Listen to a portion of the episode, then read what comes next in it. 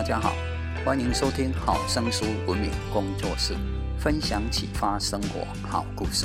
今天来为大家分享一则最好的安排的故事。从前有一位乞丐，每天出门乞讨，他很想过正常人的生活，于是他总要乞讨一些粮食积存起来。可是他积存了好多年，他的粮仓还是只有那么一点米，他不明白是怎么一回事。于是他打算弄个明白。一天夜里，他悄悄地躲在一个角落，看着他的粮食。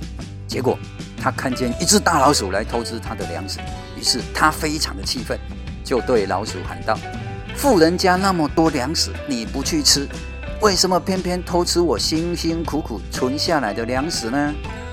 突然，老鼠说话了：“你命里只有八分米，走遍天下不买生。”乞丐问老鼠：“这是为什么呢？”老鼠对他说：“我也不知道，你去问佛祖好了。”于是乞丐下了决心，要去西天向佛祖问个明白，看看到底是什么原因才有此命运呢？第二天，乞丐就出发了。他一路乞讨，走了好多路。有一天，他好不容易赶到天黑，才见到一户人家，便上前敲门。出来一位管家问他有什么事。他说：“讨点饭吃。”正好员外出来看见了，就问乞丐：“为什么这么晚了还在赶路呢？”乞丐就说了他的命运，说要去问佛祖一个明白。员外听了，赶紧把他请到屋里坐下，给他拿了好多干粮和一些银子。乞丐问：“这是为什么呢？”员外说明缘由。他说：“他家女儿都十六岁了，还不会说话。”拜托他去西天帮忙问问佛祖是什么原因。员外曾经发过誓说，谁能让他的女儿说话，他就把他的女儿嫁给谁。乞丐听了，觉得反正都是去西天，我就顺便帮帮他问一下佛祖好了。于是乞丐答应。乞丐又走了许多山路，走到一座山上，看见一座庙，就进去讨水喝。看见一位老和尚杵着一根锡杖，很老的样子，但很有精神。老和尚给了他水喝，并且叫他休息一会，就问他要去哪里。乞丐说明去向，老和尚赶紧拉住乞丐的手说：“拜托你一定帮我去西天问问佛祖，我都修行了五百多年了，按说早该升天了啊，为什么还飞不起来呢？”于是乞丐也就答应了这个老和尚。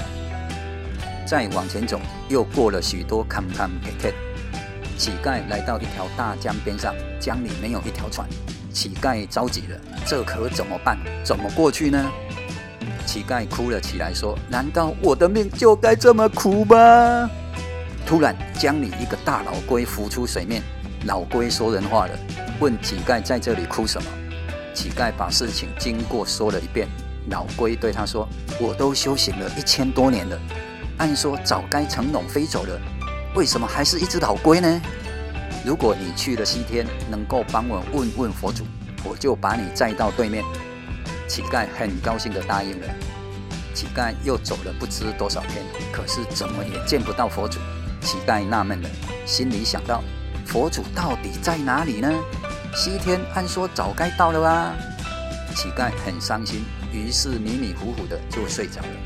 突然佛祖出现了，乞丐很高兴。佛祖问乞丐：“你这么大老远来这里，一定是有什么很重要的事来问吧？”乞丐说：“是的，我要问几个问题，希望佛祖能够给我说个明白。”佛祖说：“好啊，不过有个条件，你最多只能问三个问题，因为一直以来都没有人问三个以上的问题。”乞丐答应了，心里想到：“我该问哪几个问题呢？”乞丐觉得自己的问题太不重要了。老龟修行了一千多年了，很不容易。他的问题应该问问。老和尚修行了五百多年了，也很辛苦。他的问题也应该问一问。员外的女儿很可怜呢，不能说话，怎么嫁得出去呀？他的问题也应该问问。于是乞丐毫不犹豫地问了第一个问题。佛祖告诉他，老龟是因为舍不得他那背上的龟壳，才变不成龙的。它的龟壳里有二十四颗夜明珠在里面，如果他把龟壳去了，就可以化成龙了。第二个问题，佛祖回答：老和尚整天都拿着他的宝贝锡杖，心里整天记挂着他的锡杖是个宝物，用它在地上一扎，地上就会有清泉出现。如果老和尚舍得扔掉那个锡杖，他就可以升天了。乞丐很高兴，又问了第三个问题。佛祖回答：如果哑巴女孩见到她的心上人来了，就会说话了。突然，佛祖就不见了。乞丐觉得自己的事也没有什么了，还是乞讨过日子吧。于是就赶紧往回赶路。乞丐来到江边，老龟已经算到乞丐该回来了，就急着问佛祖是怎么说的。乞丐说：“你先把我渡过江去，我跟你说。”老龟把乞丐渡了过去。乞丐说了缘由，老龟一听就明白了，于是就把龟壳脱了下来，送给乞丐说。这里面有二十四颗夜明珠，是无价之宝，对我已经是没有用处了，我就把它送给你了吧。于是老龟马上就变成龙飞走了。乞丐拿着二十四颗夜明珠，又往回赶路，来到山上见了老和尚。老和尚急着问佛祖是怎么回答的。乞丐说了缘由，老和尚一听非常高兴，于是就把那个宝贝喜杖送给了乞丐。老和尚马上就腾云飞走了。乞丐来到员外家门口，突然从里面跑出一个大姑娘，大声喊道：“那个悟佛祖的人回来了！”员外也跑了出来，他很吃惊，他的女儿怎么突然会说话了？乞丐说了佛祖的话，员外非常高兴，就把女儿嫁给乞丐了。爱出者爱返，福往者福来。为别人着想，一定就有人想着你。这就是因果，这就是规律。人因梦想而伟大，更因行动而成功。你因学习而改变，这就叫爱出者爱返，福往者福来。